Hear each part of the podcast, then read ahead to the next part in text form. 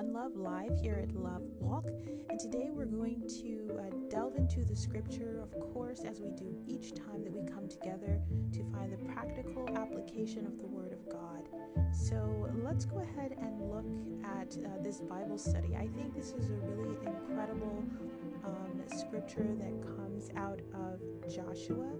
So this is going to be our anchor text. I think there's so much power in this scripture, just so much to learn from it. Um, and in my, you know, daily devotional, when I was reading it, it just, a lot of things just jumped out at me, and I wanted to share those with you. So if you have a moment, go ahead and grab your Bible, and we're just going to just jump into this uh, Bible study, and we're going to see what it means um, to kind of get something from the Lord. And I know that um, you know, we're in interesting times now, and everybody has their own prayers for things that they want from the Lord, whether it's things that are in, you know, the world outside or in our homes, the things we're hoping to uh, see happen in our families, in certain relationships in our families, um, and other things that we may be looking forward to. So I think this will be a really applicable study for you. So go ahead to Joshua chapter six, verse four. This is going to be our anchor text, um, and I'm going to read it to you, and it says, "And seven priests shall bear before the ark seven trumpets of ram's horn, and the seventh day you shall compass the city seven times, and the priest shall blow with the trumpet." Now, I know you're thinking that there's really nothing to that scripture. It's just, you know, uh, God giving instructions to Joshua about what he has to do. But I want you to really put yourself in Joshua's place, or put yourself in the place of the people that are with him as well. And think about what that entails to walk around this city several times, you know, and literally say nothing, but just do this several times. And I want to show you the irony of them walking around this uh, city several times. Now remember, this is a city. It's not just a castle or a little place. Now they say the city was shut up straight away, but we have to remember it's a city. This is not, um, you know, this is not really just, you know, a, a little place. You know, it's a whole city. So you have to think about the uh, exertion that is involved in terms of walking around the city, the monotony of walking around an entire city. Now there are small cities and municipalities um, you know, that you can go to, and you can pretty much walk them, but it isn't an easy thing to do. So walking the length of a city, going around a complete city, that's a bit on the tedious side, and the Lord is telling them to compass this city seven times, and that the priests are going to blow the trumpet. But I want us to kind of step back, go back in time to when the Lord was speaking to Joshua about what he wanted him to do. Now if we go up to Joshua six and one, it says, "Now Jericho was straitly shut up because of the children of Israel. None went out and none came in." And then number two says, "And the Lord said to Joshua, See, I have given into your hand Jericho and the king thereof and the mighty men of valor." So we're already seeing in uh, verse two that God tells Joshua plainly, "I have given into your hand Jericho and the king and the mighty men of valor." That's kind of like telling Joshua, I've given you the president, you're going to take over this complete city. I've given you the president or the mayor, and I've given you all of his top generals and intelligence and secret service people. I've given you them all. You're going to win everything. You're going to completely overthrow them. He tells them this before they even decide to walk around the city. That's really critical to understand, that while they're walking around this city, Joshua already knows that he's been given the city, that he's going to win. And so if God has given Joshua the city, there has to be some level of patience required in order to just keep walking around this entire city for seven times. Um, you know, he's already given him that city, but he is requiring him to keep walking. And so we can learn several things from this uh, situation, from this scripture, from this text. And I want to pull, I pulled out a few, maybe you can pull out a few yourself, but I want us to sort of contemplate on this. I want Joshua having to walk around the city seven times, already knowing that he had won it, that God had given it to him, had completely given him the victory. It required some things of him, it required some things of his men, and of the priests who were bearing the ark, and besides endurance and good footwear. So let's go ahead and see what it required. I would say the first thing it required was obedience. And we're going to look at a scripture in Samuel to see what that obedience will look like. And that scripture says, "And Samuel said, Has the Lord his great delight in burnt offerings and sacrifices, as in obeying the voice of the Lord? Behold, to obey is better than sacrifice, and to listen than the fat of rams." Think about that. In terms of obedience, if God has asked you to do something, or he wants you to do something, a lot of things are implicit in his word, things that he wants us to do, and some things are very specific according to your life and your calling and what God wants you to do. But even in those things, God is asking us to be obedient in them, and he delights in that more than in sacrifice, and more than in some sort of fat of rams, or, or the height of what you could possibly give to him. So it says in Second Peter three and nine, "The Lord is not slack concerning his promise, as some men count slackness, but is long-suffering to usward, not willing that any should perish, but that all should come to repentance." And so we saw that the Lord um, would require obedience in this situation. But there's also the second thing that I saw that could also be required, and that's timing. More importantly, God's timing. So we're going to look at God's timing in Second Peter uh, chapter three, verse nine. "The Lord is not slack concerning his promise, as some men count slackness, but is long-suffering to usward, not willing that any should perish, but that all should come to repentance." So you have to understand the Lord has his own timing of when he wants something to happen. Now, we don't know what exactly was going on in the city during the time that Joshua and the men were uh, compassing the city around seven times. Only God would know that. Maybe there was some way that they're walking around the city and it's causing the, the bricks to loosen up. I'm not sure, but God has a timing. He knows why he wants us to do the things that he asks. So it's important for us to understand that timing is so powerful when it comes to um, doing the will of God, even when we know what the outcome will be, as Joshua did. The next principle that we can pull out of Joshua and this complete situation that they're in is we can pull out this need for belief. I think this is a powerful aspect of the story of Jericho. And we're going to look at belief in Romans chapter four, verse three, where it says, "For what said the scripture? Abraham believed God, and it was counted to him for righteousness." So for Joshua to keep walking around that city, and to actually attempt to even do it, or call all the men to do it, and for them to actually follow him, there had to be this level of belief that what they were doing mattered, that what they were doing would have the expected result.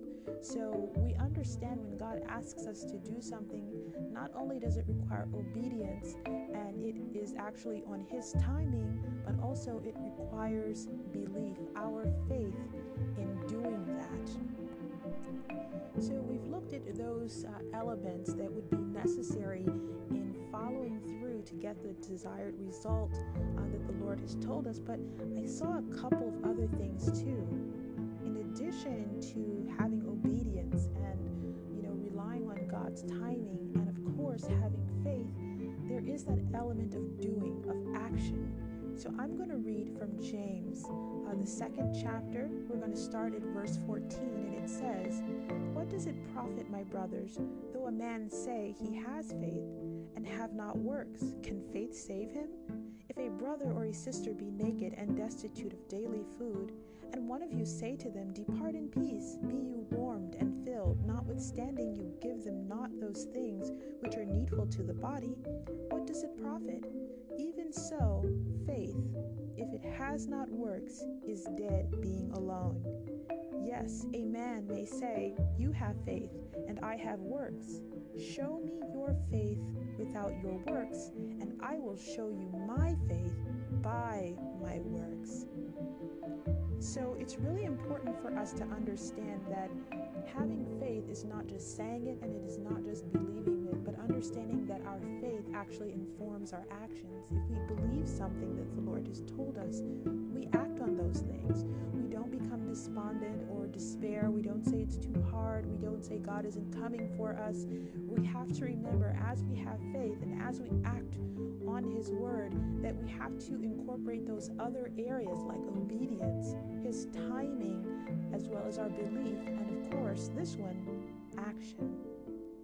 Let's read on down to nineteen. "You believe that there is one God. You do well. The devils also believe and tremble. But will you know, O vain man, that faith without works is dead?" So it's really important for us to understand that when we say that we have faith and when we believe the word of the Lord, if we're not doing them, we really are just kind of, you know, having a nice belief, pretty much. And belief alone isn't enough. You have to believe it enough to act on it, and then that's when you get the fruit. That, that's when things happen, um, because we know how it is the evidence of things not seen. So you're, you're doing it makes it so. You're doing it. Literally, when Peter asked, "Can I come out there on the water?" in the doing, it happened. In the pouring out of the water, it became wine.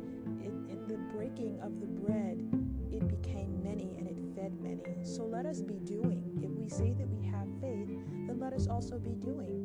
So action is a very important part of faith, acting, doing something. Directly after, you know, uh, the scriptures of, you know, Matthew, Mark, there's the book of acts, of doing things, of deeds. So that's very important to, you know, getting and receiving anything from the Lord, and to our faith in believing. But there's also another aspect to the scripture in Joshua, where we can pull out another aspect where we need to stand on to really begin to fulfill those things that the Lord has called us to do. So the next aspect, I do believe, that comes in this scripture is the act of glorification. I want you to remember how that um, the Lord told him to make sure to have the priests carrying the Ark of the Covenant as they walked around that city. And remember in the first chapter, I'm sorry, in the first verse of chapter sixteen in Joshua, it says that the city was shut up because of the children of Israel. The people were afraid. And so here they are walking around the city, but they're carrying a banner, they're carrying a flag that says, "It is the Lord God Most High," who is the person who, who is the leader of our troops. They're showing and they're glorifying and giving God all of the glory and honor for the work that he's getting ready to do. And I think that's really important for us as believers. When we go out to do something, we must always give the glory to the Lord. And I want us to read a scripture uh, in John chapter twelve. It is verse thirty-two. It's a small verse, but it's a powerful one, and it says, "And I, if I be lifted up from the earth, will draw all men to me." You know, we don't think about how powerful that is. We are to lift up the Savior, lift up His name, lift up, you know, His word. But I want you to think about that. It's, he says, "If I be lifted up from the earth," lift the Lord up from earthly things, from fleshly things. So many times we put Him right on the same par with our earthly needs, our earthly wants, uh, our earthly problems, to be quite frank. And we don't put Him in the place that He needs to be, in the place of glory. Sometimes we give too much power to the things that are here on earth with us, uh, the trouble, troubles, the worry, the sometimes the good things, the money, the power, um, the favor.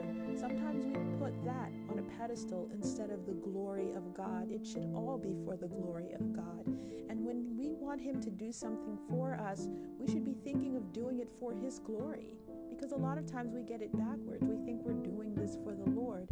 And in reality, it is His glory that is there that we need to be sort of pushing for.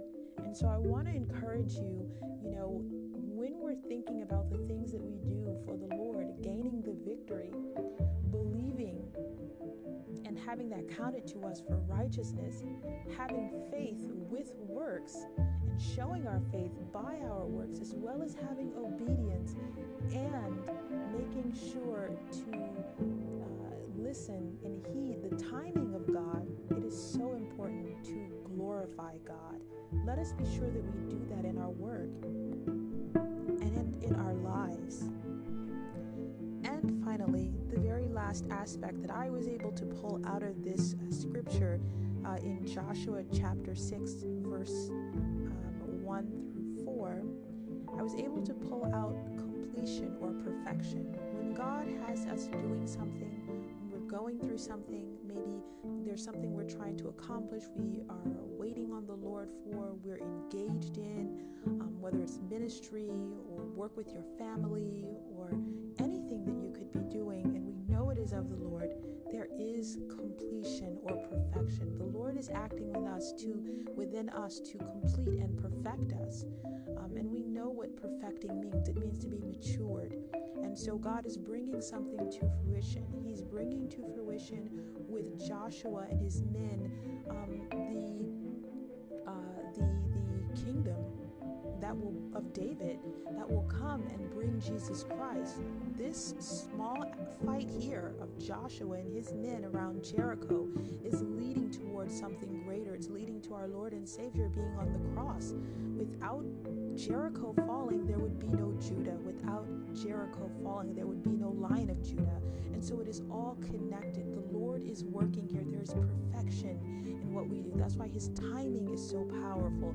That's why His obedience is so important. That is why our faith is so crucial to righteousness. And that's why acting and knowing that faith without works is dead is so critical to moving forward in the things that we do. So let's go ahead and read uh, in James chapter one, verse four. And the Bible says in James one and four, "But let patience have her perfect work, that you may be perfect and entire, lacking nothing." It's so important to understand that it's going to take patience to know that the Lord has given you the city, but to still walk around it seven times, carrying an ark. That takes patience, and that's completing something within you. Whatever you're waiting for on the Lord, as you act and as you move in faith and have obe- obedience and rely on God's timing, it's so critical to understand that He's perfecting something in you and something throughout eternity. We are not singular beings living alone and in isolation of each other. We all have a part to play. Our only hope in this world, at least I know for myself, is that I might be a vessel of honor and not a vessel of dishonor. So that is our greatest hope in this world, is that we're doing something that benefits and pleases our Lord. So let us remember that, that in the things that we're doing, even if it seems it's taking a long time, even if it seems there is delays, it's critical to note that the Lord is perfecting something, whether it's in you or someone else. You never know how your delays might be perfecting someone that you do not see. God is all-knowing and He's all-powerful, so His works, they go beyond what we could even think, what more than what we could ask or think, because a lot of times what God is doing, He's working in people's lives that we don't even know exist, that we don't even know are being benefited or being impacted by us. So that is why obedience is so key. And that is also why timing is so important, and that you believe what He says, and that you act in faith, and also that in your acting in faith you glorify God. And of course, most importantly, that you, of course, glorify God, but of course that you have patience as this all takes place. So this is what we can learn from Joshua six and four. Of course, we can learn a lot of things uh, from this book, but these are just a few things I pulled out. Maybe you're waiting for something. Maybe you're going through something. Maybe you are working toward something. I want to encourage you to hang on to those aspects that I've pointed out. If you have a chance, go ahead and read Joshua chapter six, verse four. Also, on obedience, you can read First Samuel chapter fifteen and verse twenty-two for timing or God's timing.